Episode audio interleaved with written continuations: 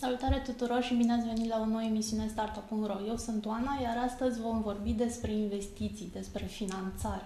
Și l-am alături de mine pe Cristi Munteanu, partener Early Game Ventures, unul dintre fondurile de investiții prezente și active la nivel local. Bine venit, Cristi! Bine v-am găsit! Um, aș vrea să vorbim puțin deja, Early Game are un an pe piață, ați, invest, ați făcut deja niște investiții. Nu chiar un an, ceva mai puțin. Am lansat în decembrie, la începutul lui decembrie anul trecut, deci ne apropiem mai degrabă de o jumătate de an. O jumătate de an. Ați făcut deja niște investiții, unele da. dintre ele destul de cunoscute, Sinfopay, de exemplu, și cu niște sume considerabile, adică mult mai mult decât uh, suntem noi obișnuiți la noi. Um, povestește-mi puțin despre cum a fost această jumătate de an și ce v-ați propus wow. sau ce așteptări aveți pentru, pentru întreaga anul 2019? Uh, a fost foarte agitată prima jumătate de an din viața noastră uh, și agitată în continuare. Probabil chiar înainte de, de vară există o perioadă extrem de aglomerată în viața oricărui fond, o constatăm și noi pe pielea noastră acum. Uh, noi ne întâlneam de niște luni bune, înainte de lansarea oficială în decembrie a fondului nostru, ne întâlneam de niște luni bune cu diferite echipe, zeci, sute chiar de, de, de startup-uri uh, și făceam un, un prim screening, ne începeam să pregătim cumva investițiile. Tocmai din cauza asta am fost capabil ca în martie la început să facem prima investiție, aceea în Sinfopay pe care am menționat-o un pic mai devreme. Uh, Acum suntem în continuare foarte aglomerați, fiindcă mai avem încă 5 sau 6 dealuri în pregătire, urmează să le anunțăm în curând. Tocmai am uh, anunțat oficial și lansarea programului nostru de accelerare, deci încă uh, un volum de muncă uh, pentru mica noastră echipă. Uh, deci a fost o nebunie în primele șase luni ale anului. Uh, anticipăm cumva că în iulie-august lucrurile se vor calma și pentru noi vom putea să plecăm într-un mic concediu și apoi probabil în toamnă vom relua toată, toată agitația asta, toată nebunia asta pentru recolta de toamnă. Dar uh, ca și obiectiv avem uh, 5 sau 6 investiții uh, de tip accelerator pe care am dorit să le facem anul ăsta și de asemenea undeva 4 sau poate chiar 5 investiții uh, semnificativ mai mari de, de tip seed sau serie A, uh, cum a fost și cea din, uh, în, în Sinfopay. Despre ce sume vorbim în, uh, în cazul celor două variante de investiții? La ce să se aștepte startup-urii care vă vor aborda cu siguranță în continuare? Pentru investiții de accelerator, uh, plaja noastră este undeva între 50.000 și 200.000 de euro per startup, în funcție de fiecare startup în parte, în funcție de modelul de business, în funcție de necesarul de capital, în funcție de traction chiar, în funcție de echipă. Sunt foarte multe lucruri pe care le luăm în calcul. Uh, când vorbim de investiții de seed sau de serie A, la modul ideal am vrea să scriem cecuri de o jumătate de milion de euro, uh, dar avem deja în pipeline investiții mult mai mari de atât din nou, fiecare startup în parte e o diferită specie de, de animal, nu sunt două la fel, deci, da, dar avem o plajă foarte largă de cecuri pe care le scriem, după cum se vede, de la 50.200 și apoi 200, 500, 500. Investiția maximă pe care putem să o facem noi într-un, într-un startup uh, e de 4 milioane. Asta însemnând practic toți banii pe care noi putem să, ca și fond, să investim într-un startup de-a lungul vieții acelui startup. Ce domenii vizați în principal? V-ați axat pe cele de tech, dar sunt și alte industrii care, în care, eu știu, chiar se folosește tehnologie care ar putea intra în vizorul vostru? Uh, investim în tehnologie. Uh, formularea noastră este un pic mai largă în tehnologie și orice altfel de business care este IP-driven, deci intellectual property-driven, uh, dar evident tehnologia este grosul Uh, suntem uh, agnostici din punct de vedere uh, tehnologie. Sunt doar câteva domenii în care nu ne simțim confortabil să facem investiții. Spre exemplu, tot ce ține de zona de, de medical, tot ce ține de healthcare, tot ce ține de medicamente noi, de instrumente folosite în medicină, fiindcă noi nu suntem doctori, suntem trei parteneri, fiecare dintre noi avem background-uri diferite, uh, founder de startup-uri de tehnologie, uh, profesionist în domeniul de M&A sau angel investors, dar niciunul dintre noi nu e doctor. și atunci nu prea am avea ce valoare să adăugăm într-un astfel de startup în afară de bani și încercăm să stăm deoparte, fiindcă nici nu înțelegem, nici nu ne pricepem la toate. Uh, al minteri, uh, investind în România, deci investind într-o piață mică, uh, nu ne permitem luxul și nimeni nu și l-ar permite să investească doar în agritech sau doar în tehnologie pentru asigurări. Mm, n-am avea material în care să investim. Și atunci trebuie, prin geografia noastră strictă, trebuie să fim generaliști ca și fond. Ai menționat România, era una dintre întrebările mele dacă uh-huh. vă axați și pe startup-uri din regiune sau fondul este în principal dedicat doar țării noastre? Um, naționalitatea founderilor uh, nu contează. Putem să investim și am avut aplicații, spre exemplu, la programul de accelerare, companii din India, din Brazilia, din Statele Unite, de cam de peste tot din Europa, Uh, ce este important este ca aceste echipe să-și înființeze o companie sau să funcționeze deja pe o companie românească. Orice fel de companie românească, ESA-uri, SRL-uri. Uh, deci investim în entități juridice românești, cred că e mai corect spus, uh-huh. automat, da, geografia e România. Dar al minterii vedem interes și din țările din jur. Deci asta ar fi, asta ar fi un criteriu, să aibă firmă în România. Da, este un criteriu uh, foarte important și de asemenea din nou, ca fond de investiții, uh, avem nevoie de confortul de a stăpâni bine jurisdicția în care, în care investim, uh, de a înțelege cadrul legal, de a înțelege, de a fi aproape cumva de startup-urile noastre. Uh, nu vrei să zbori cu avionul până la startup-ul în care ai investit. Vrei să fie să traversezi strada, fie cel mult să mergi cu mașina 10 minute până acolo. Ce alte criterii mai sunt pentru, pentru companiile în care decideți să investiți? Sunt multe criterii la care ne uităm. Noi avem o matrice, ca să spun așa, un tool pe care îl folosim atunci când evaluăm investițiile și doar ca să listez câteva din lucruri, ne uităm la echipă.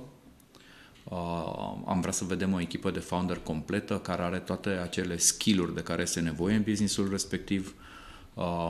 Am vrea să vedem că startup-ul adresează o problemă reală și ne interesează cum au verificat founderii că problema este reală. Au făcut interviuri, poate să cuantifice cumva intensitatea și frecvența problemei respective. Uh, vrem să vedem că soluția cu care ei vin adresează problema deja identificată, adică am văzut de prea multe ori startup-uri care creează o soluție care adresează altă problemă decât cea care apare în deck. Uh, îmi pare aberant, dar se întâmplă atât de des uh, Uh, după care am vrea să vedem uh, un value proposition foarte bine uh, conturat, exprimat, dacă se poate, și care automat să, să, să facă interesant startup pentru potențialii consumatori, pentru potențialii useri. Vrem să vedem că știu foarte clar care le este competiția, vrem să vedem că au un diferențiator foarte puternic și că inovația lor este defendable, poate fi apărată, nu e ușor de copiat, spre exemplu. Vrem să vedem ca o strategie de fundraising, vrem să vedem ca un model de business care are sens, cum anume fac bani. Și toate lucrurile astea trebuie cumva să se pupe între ele. Nu poți să spui că go-to-market strategy-ul tău este să faci direct sales, uh, să ai o forță de vânzări care se duce în teritoriu și vorbește cu clienți, dar pe de altă parte pricing-ul tău e undeva la nivelul a 10 euro pe lună. Adică toate lucrurile astea trebuie să se potrivească între ele. Direct sales are sens în momentul în care vinzi de cel puțin 100.000 de euro pe an. Asta ta să coste produsul tău. Al minte te duci către self-service, te duci către marketing, către performance marketing, ai alte soluții. Uh, deci ne uităm la toate lucrurile astea. Și ce ne dorim cel mai mult nu este să vedem că un startup e în zona uh, de mijloc cu toate, că la toate bifează suficient de bine încât să fie acceptabil. Uh, e ok să nu știi un lucru sau să fii complet nepriceput la altul, dar este extrem de important să fii foarte bun măcar la unul din toate astea. Măcar la unul. Fie ai venit cu o tehnologie care este mind-blowing, ceva de rămâi așa, cum se poate face asta? Fie o echipă stelară care are experiență în domeniu de 20 de ani, fac lucrurile alea. Fie, deci îți trebuie ceva unde să excelezi. Dacă nu ai nimic niciun loc unde să excelezi, atunci șansele tale de reușită probabil că nu sunt neapărat cele mai bune. Am putea spune că aceste criterii sau măcar o parte din ele sunt uh, general valabile pentru orice startup care vine la un fond de investiții în căutare de bani? Uh, da, sunt. sunt. Orice investitor se uită la lucrurile astea. Adică orice investitor de tip instituțional, poate ca angel nu face un due diligence foarte în detaliu, poate nu uh, face o analiză a competiției, poate nu face un DD tehnic, poate, poate procesul tău este mult mai rapid și mai light, să zic așa. Dar ca fond de investiții, da, trebuie să la toate lucrurile astea. Acum depinde de la fond la fond, de tezele fondului, de modul în care investești, de ce e mai important pentru fondul respectiv. Uh, eu pot să vorbesc pentru early game. Noi încercăm să avem această, această imagine de ansamblu și fiindcă ne propunem să facem doar aceste câteva investiții pe an, uh, avem de unde alege. Sunt... Doamne ajută. Deci, da, România este o piață condusă de, de cumpărător. Este o piață condusă de cel care investește. Din cauza că deocamdată sunt mult, mult prea puțini uh, investitori față de numărul de, de startup-uri care solicită finanțare. Um, investiți sau se pune problema vreodată ca un fond de investiții și mă refer aici până la urmă la voi, să investească într-o idee, așa, într-o idee. Uh, Aș vrea să, dar nu am încă răspunsurile la mare parte din întrebările voastre. Bine, uh, multă lume spune că investim în idei. Realitatea e că nu investește nimeni doar într-o idee. Uh, chiar dacă, luăm un caz, ceva mai radical, da, chiar dacă vine o echipă care au doar un PowerPoint, da? deci au doar o idee exprimată în câteva slide-uri de PowerPoint, uh, nu ar fi corect să spun că investim în idee. De fapt, investim în oamenii care au venit cu acea idee. Dacă vin doi nepricepuți și vor să facă, care n-au făcut niciodată nimic la modul CV-ul lor, fie conține doar lucruri dintre astea nesemnificative, fie nu conține nimic, uh, dar dacă vin, spre exemplu, și spun că au eu o soluție de banking, tehnologie de core banking sau whatever, uh, dacă ei nu au expertiză în domeniu, nici măcar nu ne pierdem timpul să avem o discuție. Până la urmă contează background-ul echipei. Și uh, în zona asta de startup-uri de tehnologie, spre deosebire de, nu știu, uh, alte domenii care sunt mult mai uh, ușor de, de, de înghițit așa, aici chiar trebuie să arăți că ai făcut ceva, chiar trebuie să arăți că te pricep la ceva. Dacă nu ai lucrurile astea, nu ai credibilitate ca founder și atunci tu poți să ai orice fel de idee. Când ai credibilitate, n-ai nimic de fapt. Um, contează pentru voi domeniile acestea sau buzzword-urile, acum blockchain, uh, inteligența artificială? Blockchain nu mai e un buzzword, a fost. Uh, anul trecut uh, auzeam foarte mult de GDPR, uh, anul ăsta la început am auzit foarte mult de PSD2 da. Da, pentru open banking. Uh, Există foarte multe buzzwords și au o durată de viață limitată. Aia, uh, ce, ce tehnologii sau nu știu ce startup-uri considerați voi că ar fi hot în acest moment, fierbinți, așa? Păi, uh, și v-ar atrage atenția prin, dacă bifează măcar o bună parte din, din criterii? Uh, pot să spun ce care sunt startup-urile care au uh, buzzwords uh, sau nu, pot să spun, spre exemplu, din toate startup-urile cu care noi ne întâlnim, uh, uh, unde este cea mai mare aglomerație, să zic așa. Uh, și vedem foarte multe startup-uri în zona de HR, da? în zona de recrutare. Uh, acum, da, e o zonă hot, uh, dar ăsta e un semn rău.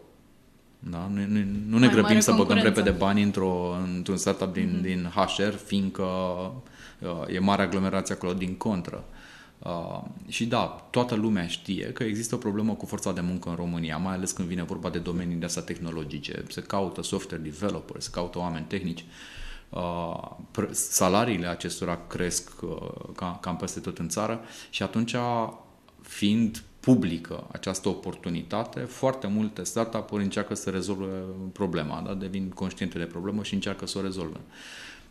Foarte multe încearcă însă să o rezolve cam în același fel. Încearcă să construiască o bază de date de CV-uri, încearcă să construiască o bază de date de clienți corpori cărora să le vândă CV-urile, să-i pună la un loc. Toate merg la fel pe același model de business.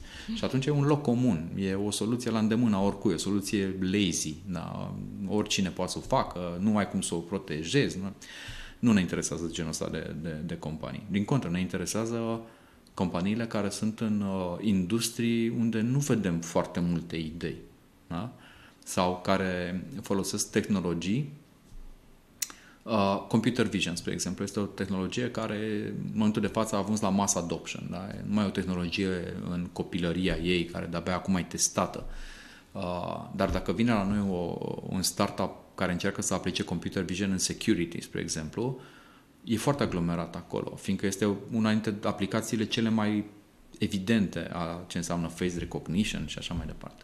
Uh, va fi greu să investim într-o astfel de companie, tocmai din cauza că există foarte multă competiție. Da, dacă vii cu o tehnologie care bate Google-ul, uh, sunt de vorbă, dar dacă nu ești la nivelul ăla, nu avem ce să discutăm.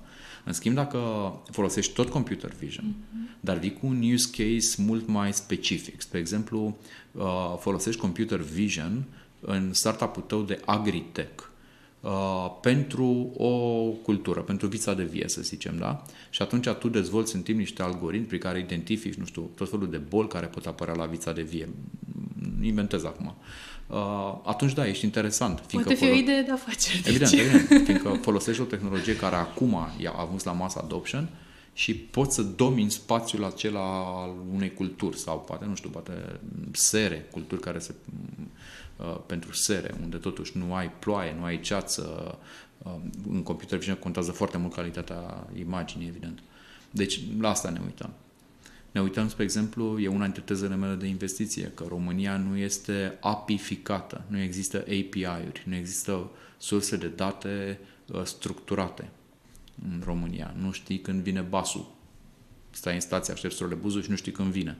De ce? Fiindcă nu există o, o companie sau primăria nu colectează date, nu are senzori instalați pe troleibuze și nu creează un API care să fie folosit apoi de orice fel de startup din țara asta pentru diferite produse. În România nu există aceste API-uri. Acum niște ani încercam să fac eu o aplicație cu starea pârtiilor, spre exemplu. Nu aveam date. Deci nu existau pe pârtile din România senzori instalați care să-mi zică adâncimea zăpezii sau temperatură sau lucruri dintre astea căutăm să investim în startup-uri care apifică România.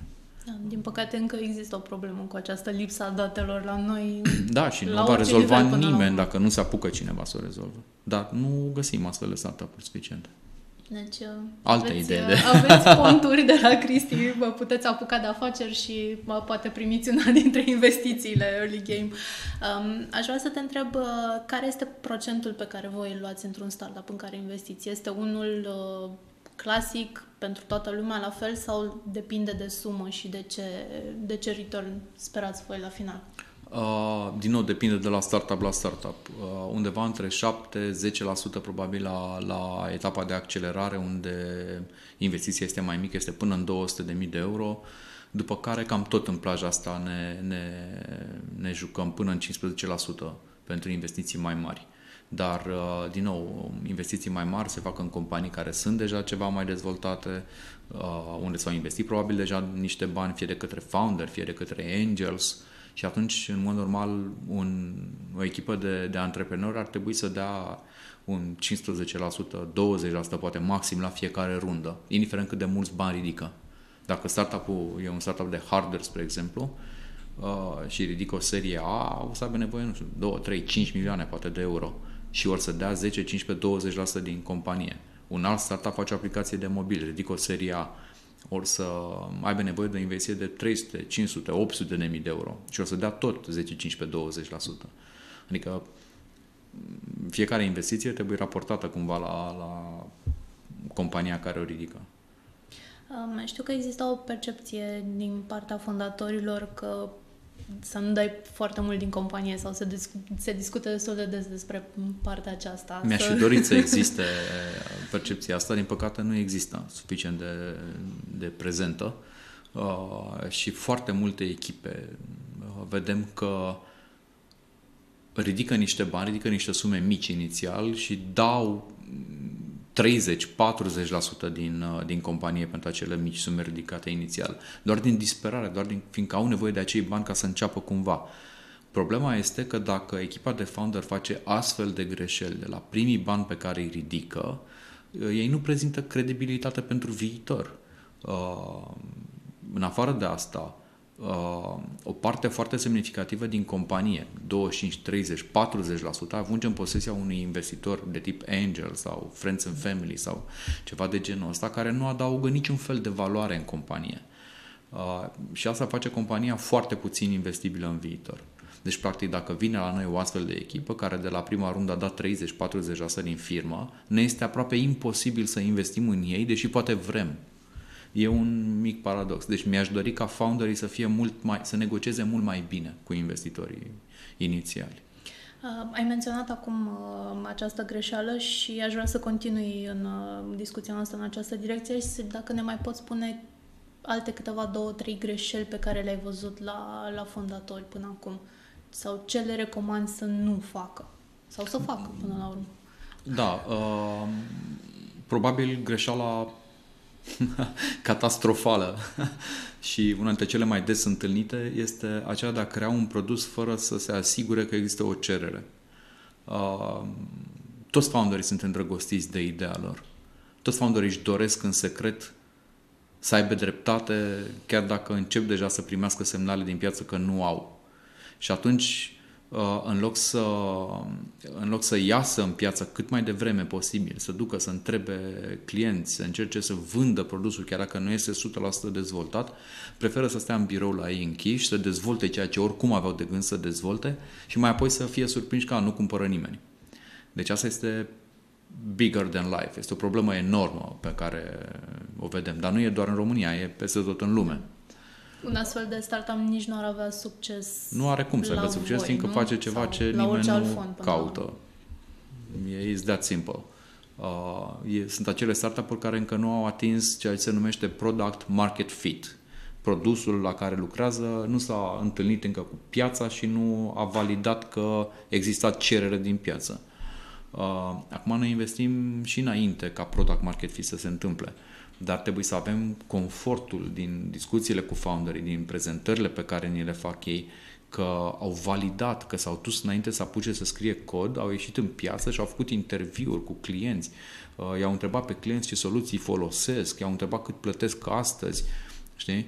Și e un lucru cunoscut că întotdeauna când faci un astfel de interviu cu un client, nu pui niciodată întrebări la timpul viitor. Nu întrebi pe nimeni, ai plăti pentru așa ceva, cât ai plăti? Fiindcă răspunsul o să fie întotdeauna, da, sigur că da, aș plăti, uh, 4.000 de euro aș plăti. Realitatea e că șase luni mai târziu, când se întoarce startup-ul la acel client, ăla nu plătește nimic, fiindcă de fapt nu avea nevoie. Întreabă-l întotdeauna când a fost ultima dată când ai avut nevoie de așa ceva? Cât ai plătit deja? Alea sunt răspunsurile care contează. Deci toate întrebările trebuie formulate la timpul trecut. Deci e o chestiune de nuanță. Numai astea funcționează, numai atunci dai nasul cu realitatea, nu vise ce vei face, e, ce o să fac. um, ai vorbit puțin mai devreme despre programul de accelerare. Este Mm-hmm. Știu că ați avut uh, recent uh, și o întâlnire și cu presa și cu, uh, și cu lumea din startup-uri. Um, este un proiect nou pe care l-ați deschis acum și plănuiți și îl veți derula pe parcursul anului. Ce, despre ce este vorba? Da, e un, E un program de accelerare pe care tocmai l-am anunțat în mod oficial, uh, dar la care lucrăm de niște luni bune înainte încă să lansăm fond oficial în, în, în decembrie anul trecut. Uh, ne-am văzut uh, mai mult de 150 de startup-uri deja și am ales 3 în care să facem investiția de accelerator. Facem destul de mic. Da, suntem undeva pe la 2%. Să, da, ar trebui da. să ridice niște semne de întrebare. Uh, dar ar trebui să ridice niște semne de întrebare. În același timp, acceleratorul nostru e un pic deosebit de celelalte programe care există deja în piață. Uh, e un program în care acceptăm doar 5 sau 6 startup-uri pe an, în primul rând. Uh, în al doilea rând, din cauza că luăm atât de puține startup-uri, nu funcționăm pe sistemul de cohorte.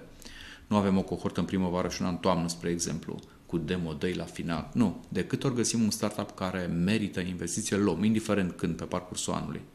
Uh, și cu fiecare din aceste startup-uri uh, noi lucrăm, partenerii Early Game. Deci nu avem uh, echipe angajate care să ocupe de asta, nu luăm consultanți externi, lucrăm noi. Uh, de asemenea, nu există un uh, curriculum standard nu luăm uh, 5 echipe pe parcursul anului și trecem pe toți prin același uh, program, fiindcă nu toți au același nevoi. Unele startup-uri au deja o companie înființată, altele nu au un SRL pe care să lucreze. Deci fiecare are complet alte nevoi încă de la prima întâlnire se văd lucrurile astea. Și avem grijă să uh, îi ajutăm, să-i susținem pe, pe echipe uh, echipele astea de antreprenori cu ceea ce le trebuie cu adevărat, nu cu ce vrem noi, că ne e ușor. Ne poți da câteva exemple concret sau despre ce îi învățați sau la ce lucrați cu ei? Bănuiesc că nu cum să înființeze o firmă sau... Dacă au nevoie de asta, inclusiv asta uh, le oferim suport pe partea de legal, dacă au nevoie de așa ceva, pe partea de contracte, pe partea... Deci mm, și asta intră în, în programul de accelerare. Uh, pe partea de modelare financiară, dacă au probleme de genul ăsta, cum să structureze un, uh, o proiecție financiară să, care îi ajută pe ei, în primul rând, să vadă dacă are sens acel model de business la care să gândesc sau cum să compare două posibile modele de business. Unul bazat, nu știu, unul pe transaction fee și unul pe, nu știu, un flat fee sau un, nu știu, două, două modele diferite. Uh, pe partea de go-to-market au nevoie foarte mult, din câte am constatat până acum, startup-urile de, de ajutor. Uh, cum să stabilească un pricing corect, uh, ce piețe să adreseze, și aici am, am văzut de foarte multe ori o naivitate uriașă a founderilor care se gândesc că lansează în România și după șase luni se duc în state, se duc în China, se duc în Germania. Nu e chiar așa. Pe bune, adică tu nu știi să răspunzi la telefon în germană sau uh, te duci în Germania să vin sau te, te duci în America. Nu știi pe nimeni acolo, nu știi cum se iese din aeroport. Deci, da, e, e foarte multă naivitate la început dar se vindecă pe măsură ce uh, oamenii își dau seama de complexitatea intrării pe o altă piață, mm, învață. E o mare curbă de învățare. De asta, de asta e accelerator. Deci ideea este ca în cele 3-4 luni de, de program de accelerare să progresezi mai mult decât într-un an singur. Până la urmă, acest sau este unul dintre rolurile pe care și le asumă un, uh, un fond, să te și înveți, să fie și un mentor pentru, pentru tine. Noi ne-l asumăm, nu, nu toate fondurile își asumă lucrul ăsta, dar noi prin programul de accelerare ne asumăm asta. Uh, există o parte de educație pe care o facem. Uh, prin programul de accelerare, prin toate uh, workshop-urile pe care le mai organizăm, Uh, participăm în tot felul de events, uh, panels, uh, încercăm să avem contract, contactul uh, nemijlocit cu startup-urile. Uh, eu vreau să mă întâlnesc cu startup-uri. Uh, de câte ori este un eveniment care are calitate, adică sunt foarte multe evenimente de foarte proastă calitate, de fapt, dar la cele care au calitate și în care am uh, ocazia să mă întâlnesc direct cu echipe de founder, o fac. Ce nu-mi place, nu-mi place să mă duc la evenimente care Uh, mă invită ca și speaker, ele taxează la intrare și pe cine taxează? Tot pe amărâții care încearcă să facă un startup și care nu au resurse să plătească câte 100 de euro la intrare sau 20 de lei la intrare. Și atunci eu sunt foarte, foarte reticent cu toate aceste organizații, asociații, evenimente, conferințe, concursuri care fac bani de pe spinarea startup-urilor. Nu, eu nu cred în lucrurile astea și încerc să mă disociez cât de puternic pot de orice așa, de orice model de genul ăsta. Știu că voi aveți și um, office hours pentru cei, pentru fondatorii care au nevoie de ajutor și vor să vină să vorbească cu, cu niște specialiști. Da. Uh, adică cu voi. noi uh, primim foarte multe mail-uri, foarte multe mesaje. Uh, eu cel puțin nu iau niciodată o întâlnire cu o echipă decât dacă e capabilă să-mi trimită o prezentare în format tipic de VC pe mail. De ce? Fiindcă, al minte, fără prezentarea nu are sens întâlnirea, ai pierdere de timp și pentru mine și pentru ei. Ce vreau să văd? Vreau să văd că echipa și-a luat timpul necesar, a stat, s-a gândit, a creat un document, a încercat să formuleze cât de bine a putut să răspundă la, la punctele dintr-un astfel de document tipic și pe urmă vine să discutăm. Al minte ne întâlnim degeaba. Uh, dar când ținem aceste office hours și încercăm să le ținem o dată pe lună, în fiecare lună la început, uh, acolo poate să vină oricine intră pe site și se înscrie și are o jumătate de oră cu oricare dintre parteneri dorește. Deci e un uh, program de înscrieri și intri, vezi cine mai e liber, la ce oră e și te, îți bucuiești tu acel slot. Și acolo, da, vii și putem pur și simplu să stăm de vorbă. Uh, ce am constatat uh, e, există atât de puțină lipsă de pregătire din partea celor care vin la întâlniri încât uh, stau și vorbesc foarte mult și eu n-am timp să le mai dau un feedback la final și stau, dau din cap, zic da, da, bine, bine, e cineva la ușă, trebuie să intre următorul. Adică trebuie totuși, dacă vii la o întâlnire, poate vei să prezinți în 10-15 minute, dar poate vei să ai și o discuție de încă 10-15 minute cu ălalt, dacă te interesează cât de cât un feedback. Al din nou, eu ce ar trebui să înțeleg dintr-o astfel de întâlnire? Că ai venit fără să-ți repeți un pic ce aveai de zis, că nu știi să, n-ai time management, nu ești foarte credibil din nou ca și founder. Da, la revedere. deci, din nou, nu. Când Din nou nu, vorba... dar jobul unui VC e să zică de 98 de ori nu și de două ori da. Cei 2%, da? rata de conversie de la prima întâlnire la investiția propriu pe care o avem noi. Poate cei doi sunt uh, absolut remarcabili. Păi și... noi sperăm, ne bazăm pe asta. și va fi o investiție foarte bună și din partea fondului. Nu va, nu va regreta că sperăm. a dat banii și încrederea până la urmă. Uh, ne bazăm pe, ne bazăm pe lucrul ăsta. Oricum, modelul de funcționare a unui fond uh, cam așa este. Vezi 100 de startup-uri, uh, investești în două. Da? Deci ca să investești în 10, trebuie să vezi foarte multe startup-uri. După ce investești în 10, oricum te gândești că din cele 10 doar două vor reuși, iar restul vor muri.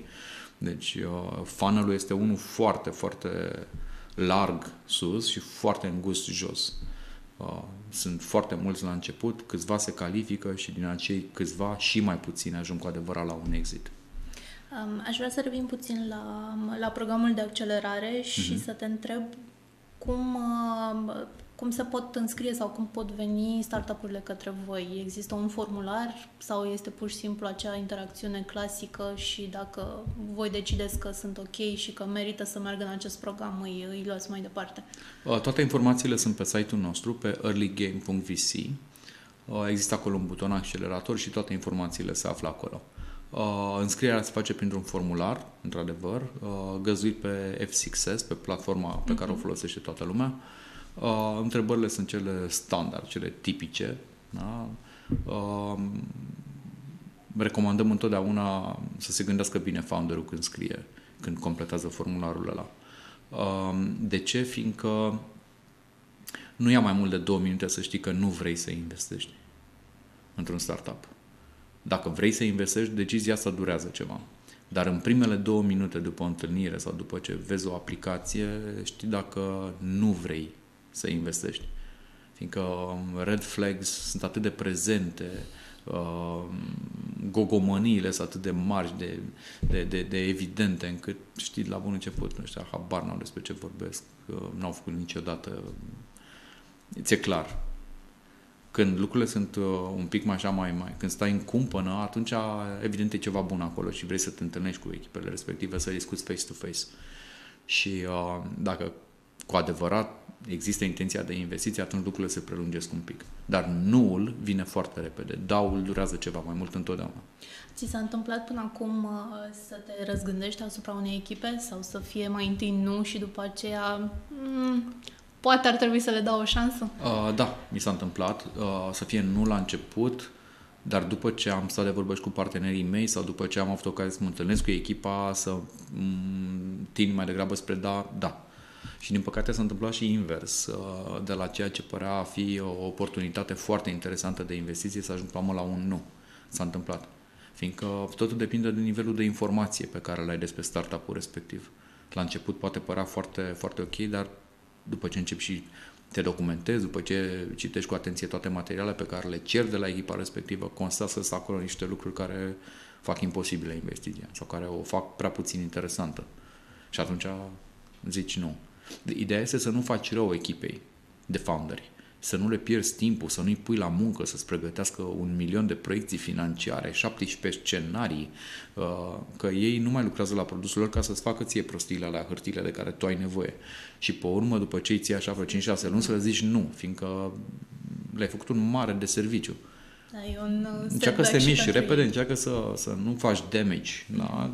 când evaluezi investiția și da, Uh, îmi dau seama că poate fi greu cuantificabil, însă cât de rapid încercați măcar voi să le dați un răspuns? Fie că este da, fie că este nu. Repede. Uh, dacă este nu, foarte repede chiar. Uh, dacă este da, cum am spus, durează un pic. Dacă este da, intrăm în discuții pe term și acum, acolo nu mai depinde totul numai de noi. Acolo e un document comercial pe care trebuie să-l agremi, e o negociere, uh, mă întreabă ceva, îi dau un coment, pe urmă e la ei mingea să se hotărască așa sau așa. Adică acolo deja nu mai e vina sau meritul nostru dacă ne mișcăm prea lent sau prea, prea rapid. E comună. Uh, după aceea, partea de due diligence, din nou, nu mai depinde doar de noi. Ei trebuie să producă niște documente, să vină cu niște hârtii, depinde cât de repede se mișcă și ei. Iar apoi este partea finală în care chiar uh, e o discuție foarte aplicată pe contractul de investiție, care un document de câteva zeci de pagini, unde, din nou, suntem două părți la masă și trebuie cumva să, să ne reglăm tempoul ca să închidem tranzacția. Uh, deci e un efort de echipă până la urmă. Dar ce ține de noi în etapa inițială în care zicem mersi, nu e pentru noi, uh, se întâmplă foarte repede. Și de asemenea, de asemenea ne mișcăm suficient de repede și atunci când zicem, măi, e, e interesant ce faceți voi, am vrea să aflăm mai multe. Haideți să ne mai vedem o dată. Uh, aveți ceva documente în plus pe care le aveți deja făcute și le puteți uh, trimite? Cu ce vă simțiți voi confortabil? Dacă nu vi se pare că, dacă aveți ceva secret, nu ne dați. Țineți-l pentru voi. Apropo de secrete, cât de importantă este proprietatea intelectuală atunci când decideți să faceți o investiție? Ar trebui să aibă un startup ceva din acest punct de vedere? Proprietatea intelectuală este foarte importantă. Acum, dacă mă întreb de patente sau de lucruri de genul ăsta, nu ne așteptăm și nu se întâmplă. Ca un startup care oricum are foarte puține resurse, să-și mai bage și toți banii pe care are cu, cu avocați ca să aibă un patent pe nimic. Uh, sunt uh, moduri mult mai utile în care startup-ul poate să-și cheltuie banii decât dându-l la birou de patente. Nu, ei trebuie să lucreze la tehnologie, trebuie să, să câștige ranul, trebuie să ducă în piață, să facă teste de marketing. Asta, asta au de făcut cu banii, nu să-i dea la patente. Uh, ar fi minunat ca oamenii ăștia să fi dezvoltată tehnologie care să fie patentabilă și să vină să ne spună, uite, noi avem chestia asta, e foarte tare, după ce luăm bani de la voi sau de la un alt investitor, am vrea să o și patentăm, fiindcă știm că e patentabilă. Ar fi foarte bine asta. Dar dacă e deja ceva patentat, iar ei nu au săraci bani să tracă strada, mă întreb, măi, da, pe bune, voi în asta v-ați băgat banii până la urmă? Adică, știi, din nou, sunt decizii ale echipei de founder, CEO-ul și toate deciziile astea adaugă credibilitate sau îl fac uh, prea puțin credibil? Și te întrebi, eu vreau să bag 100 de mii sau o jumătate de milion de euro într-un startup condus de un băiețel sau de o fetiță ca asta care are, ia niște decizii foarte dubioase, ține de credibilitate. De când intri pe ușă la o întâlnire cu noi, se vede de cum stai când îți deschizi laptopul, ce ne spui. Adică trebuie să te comunici pe tine, trebuie să te vinzi pe tine și echipa ta, trebuie să ai răspunsuri la întrebări. Când nu știi, trebuie să zici, nu știu, asta nu m-a mai întrebat nimeni sau nu, că n-am date. Dar trebuie să văd că de partea cealaltă există o licărire în ochi, există inteligență acolo, nu? Și, și se întâmplă lucruri. Și așa câștigă încrederea investitorilor. E foarte important. Um, ai menționat de câteva ori, de câteva ori bune cuvântul de echipă. Există un anumit număr de membri care vă interesează sau până la urmă, nu știu, poate să fie și un om? Pot să fie doi? Teoretic poate să fie și un om. Da, da, poate să fie și un om. La fel, teoretic pot să fie și 10. Dar, din nou, gândește un pic tu ești investitorul, da, și ai de băgat niște bani într-un startup. Cred că e imposibil să nu te gândești atunci când vine un solo founder la tine, un, un singur uh, founder. Omul ăsta are o problemă, omul ăsta nu poate să intre într-un parteneriat, nu se înțelege atât de în lumea lui încât nu poate să relaționeze cu altcineva, le știe că el pe toate așa, e, e foarte bun și la tehnologie, și la marketing, și la sales, și la uh, operations, la, la toate, le știe pe toate, încât el e singur Dumnezeu în startup ăla. Adică îți pui automat niște întrebări. Uh, la asemenea, dacă sunt 10, dacă sunt 10, îți pui alt fel de întrebări. Uh, wow! Uh, deja nu mai e o echipă, e un grup. Da? Dinamica e complet alta. Uh, Poate și-au împărțit rolurile foarte bine. Și-au împărțit rolurile, dar în același timp și-au împărțit și share-urile în companie. Și dacă fiecare ajunge să mai rețină 7-8%, Știi cum e? Când deții 7% dintr-o companie, dacă mâine primești o ofertă de job mișto, te duci la ăla și îți lași cele 7% acolo. Nu mai ești suficient de motivat să stai, să, să zi și noapte în compania aia, fiindcă tu mai deții 7% la prima rundă. Da? Deci mai vine un fond și mai investește, cei 7% ai tău deveni 5% sau, știi? De la prima rundă, atenție. Deci sunt lucruri care nu se pupă Teoretic, da, poți să fii și solo founder. Teoretic, da, poți să ai încă 9 colegi în echipă. Practic, foarte greu să ridici bani când sunt 10 founderi. Ce dimensiune are acum Early Game Ventures și va exista și un al doilea fond, al treilea, vor mai, vor mai fi? Ce v-ați propus? Da, noi ne propunem să existe un, un fond 2, evident, dar cum funcționează industria este că un fond are durata de viață de 10 ani, tipic. 5 ani în care te uiți în piață, găsești startup-uri, faci investiții și încă 5 ani în care nu te mai uiți în piață, poți să faci investiții, dar doar în startup-urile în care ai investit deja în primii 5 ani. Deci faci doar follow-on investments. Uh, și tot așa, în ultimii 5 ani faci exiturile. Și cum se întâmplă este că după ce ți-ai închis perioada de investiție dintr-un fond, deci după ce au trecut primii 5 ani, poți deja să ridici fondul 2. Din primul fond continui să faci follow-on investment și exituri, iar din fondul 2 te uiți în piață și faci investiții noi. noi. Și există mereu un overlapping dintre ăsta 5 ani ai uh, duci două fonduri, unul din care faci doar exituri și unul din care faci investiții noi. Uh, așa funcționează lucrurile. Uh, acum noi suntem un fond abia lansat. Avem șase luni de viață. Uh, ceea ce înseamnă că nici măcar nu ne gândim să ridicăm un fond nou uh, în următorii uh, 3 ani, 4 ani, poate chiar. Uh, deci avem, avem pe ce să ne concentrăm, avem o grămadă de bani, trebuie să investim pe ăștia, trebuie să facem investiții uh, uh, bune, trebuie să găsim startup-uri de valoare în piață, adică de lucru avem, mulțumim lui Dumnezeu. Uh, dar evident că undeva uh, în background uh, ne gândim la fondul 2, la cum ar trebui să arate fondul 2, uh, la ce teze de investiții ar trebui să aibă fondul 2 sunt doar gânduri la început, fiindcă nu avem suficientă experiență ca venture capitalists.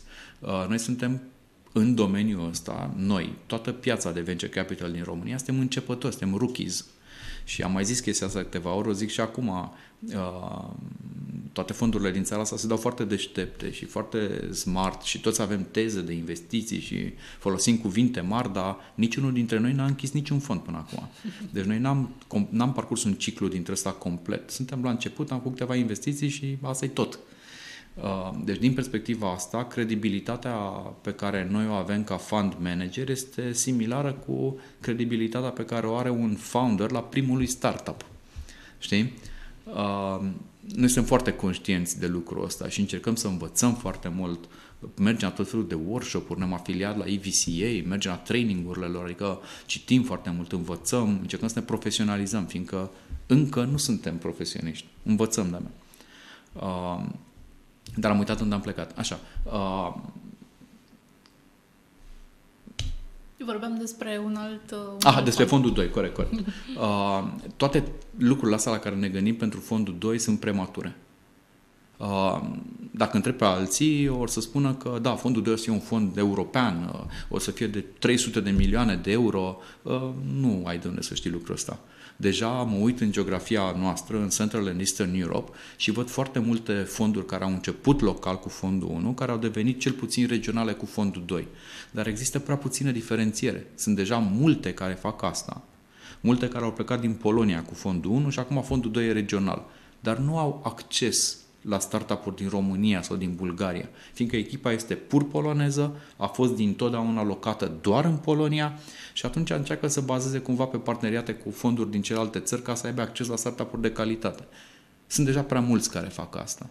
Dacă peste 3 ani vom vrea și noi să facem asta, o să fim a 15 roată la căruță după ce alții încearcă de 4 ani și nu-i dau de cap.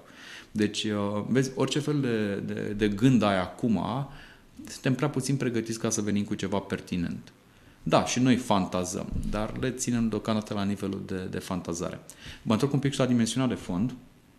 Ținta noastră este undeva la 28-30 de milioane. Mai mult atâta, în România, pe o piață atât de mică, investind la early stage, ar însemna să faci o risipă de bani. Ar însemna să ai prea mulți bani pentru ceea ce ai de făcut cu ei. Și automat, doar din dorința de a investi banii ăia, o să ajungi să să risipești pe tot felul de startup-uri de mâna a doua sau a treia. Nu există nimic mai rău de atât. Nu, nu se poate ca fan manager să faci nimic mai rău și mai greșit decât asta. Ok? Și de asemenea, dacă faci asta, niciodată nu vei fi capabil să ridici un fond 2. Fiindcă, și folosesc din nou paralela asta cu founderii. Ca founder de startup, prima rundă o ridici pe vorbe. Ce ai tu de gând să faci, ce echipă mișto ai și ridici prima rundă. A doua rundă nu mai ridici pe vorbe. La a doua rundă trebuie să vii să arăți niște cifre. Noi, ca fund manager, primul fond l-am ridicat pe vorbe, toți. Toate primele fonduri din lumea asta sunt ridicate doar pe vorbe. Ce avem noi de gând să facem, ce echipă mișto avem. Atât. Fondul 2 trebuie să vii și să arăți. La fiecare dolar pe care eu l-am luat de la investitorii mei, am întors 3 dolari sau am întors un dolar și 10 cenți sau n-am întors nimic sau am întors 50 de cenți. Dar totul e pe cifre. În momentul în care tu nu-ți echilibrezi cum trebuie Uh, capitalul pentru teza ta de investiții, mult succes în a demonstra că fondul tău a fost unul, unul de succes. Adică, și din nou e pe goluri, e pe dollar on dollar returns la sfârșit, da? Deci e pe, pe multiplicatorul pe care l-ai adus banilor investiți în tine. Deci, până la urmă, și un fond de investiții funcționează ca un startup. Are, are trebuie să dea Foarte explicații cuiva. Oh, da, da, da, da. Și raportările pe care noi le facem uh, sunt draconice în comparație cu ce raportări trebuie să facă startup-urile atunci când investim în ele planul nostru de vesting da, este mult, mult mai, mai rău decât planul de vesting pe care noi îl cerem funderilor din startup-uri. Adică uh, noi nu le cerem altora să facă lucruri pe care noi nu le-am făcut deja de multe ori sau mult mai... Știi? Da.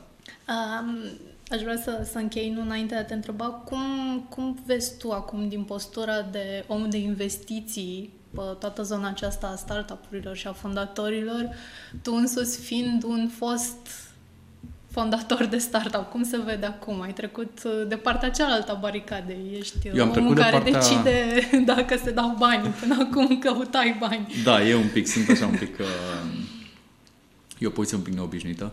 Uh, dar eu încă mă consider pe mine un founder. Adică, în sufletul meu, eu știu că sunt un founder și am acele regrete cumva că uh, nu pot să fac startup-ul așa cum îl văd eu, cum cred eu în el. Uh, nu știu dacă vreodată voi ajunge să mă simt uh, în sufletul meu un investitor mai mult decât mă simt astăzi un founder. Uh, și poate tocmai din cauza că eu am fost atâția ani în papucii de founder de tehnologie, uh, cred că relaționez bine cu echipele care vin la noi. Adică mă pun în papucilor foarte ușor. Nu știu cum să facă, să-și deschidă companie, nu știu cum. Păi uite, și eu am avut problema asta, am făcut așa, așa, așa. Da, nu avem nevoie de consultanță. A, uite, eu am trecut prin po- po- povestea asta, îți recomand firma aia sau consultantul ăla sau... Știi? Uh, cum se vede, uh, după ce de 3 ani de zile, de 2 ani de zile, 2 ani jumate, am stat și am citit numai despre venture capital, numai lucruri extrem de tehnice, deci după ce am învățat foarte multe despre cum funcționează uh, partea asta de fond, uh, îmi pare rău că n-am fost atât de deștept atunci când eram founder să fi învățat despre cum funcționează venture capital. Fiindcă acum îmi dau seama cât de nepregătit eram eu când mă duceam pe Sand Hill Road și, și piceam marile fonduri de investiții din lumea asta. Eram complet nepregătit pentru ceea ce mi se întâmpla. Și zic că eram nepregătit în condițiile în care eu mă duceam acolo cu un deck foarte bine lucrat, repetat de sute de ori la oglindă sau filmat. Uh, după ce uh, făceam research pe fiecare fond de investiții, citeam despre fiecare partener, știam în ce anume a investit fiecare partener, știam teza de investiții personală a fiecărui, adică mă duceam cu un research foarte bine uh, făcut la întâlnirea cu, cu fondul de investiții. Ceea ce nu se întâmplă Acum, mie nu mi se întâmplă asta. Majoritatea Dar de startup-urile care vin la noi, habar n-au multe dintre de ce, de ce vin la noi. sau Deci oamenii sunt atât de nepregătiți. Da, nu poți să compar Silicon Valley cu București. La niciun capital. Ce e recomanda unui fondator? Să studieze înainte să vină să vorbească cu orice om de investiții? Păi e foarte simplu. Uh, ai o singură șansă să faci o primă impresie. Și dacă nu faci o impresie bună, n-ai cum să iei bani. Adică cel mai important lucru pentru un founder este că atunci când se întâlnește cu investitor, se câștige încrederea ăluia, ca ăla să-i dea banii să facă lucrul respectiv. Dacă vine pregătit, cam ce șanse ai? Dacă îmi dai mesaje pe Facebook sâmbătă noaptea, cam ce șanse ai? Dacă dai un mail și nu știi să-l scrii, salut, uh, voi ce faceți, cum ne, când ne întâlnim să discutăm despre asta? Cam ce șanse crezi că ai cu o abordare de genul ăsta? Când ești în abordarea ta, uh, nu că ești neprofesionist, că nu ai nici măcar igienă de business, cam ce șanse crezi că ai? Să mai faci și ceva în domeniul tehnologic, să, să, să încerci să dezvolți nu știu softuri. Păi eu, ca investitor, cum aș putea să cred că tu ești capabil să te duci apoi să semnezi un contract cu vreun client, corporație? Păi tu nici nu treci de secretară, nici nu știi să deschizi ușa la ea. și atunci, evident, ne pierdem timpul. Bine, încerc să evit lucrul ăsta, fiindcă nu mă întâlnesc cu astfel de oameni de calitate atât de, de joasă. Dar e extrem de important că atunci când vine la o întâlnire, să aibă lucrul ăsta în minte. Măi, mă duc să mă întâlnesc cu un om și trebuie ca ăla să aibă încredere în mine încât să-mi dea banii. It's that simple. It's all about the money. Păi, până la urmă, nu? până la urmă. Îți mulțumesc frumos, Cristi. A fost Mult o succes plăcere. în continuare. Mersi frumos. Uh, vă mulțumim că v-ați uitat și astăzi la noi. Aceasta a fost emisiunea Startup.ro. Nu uitați că ne vedem pe Startup.ro în fiecare zi, pe pagina noastră de Facebook și pe pagina de YouTube, unde găsiți multe alte materiale interesante și review-uri. Vă mulțumesc!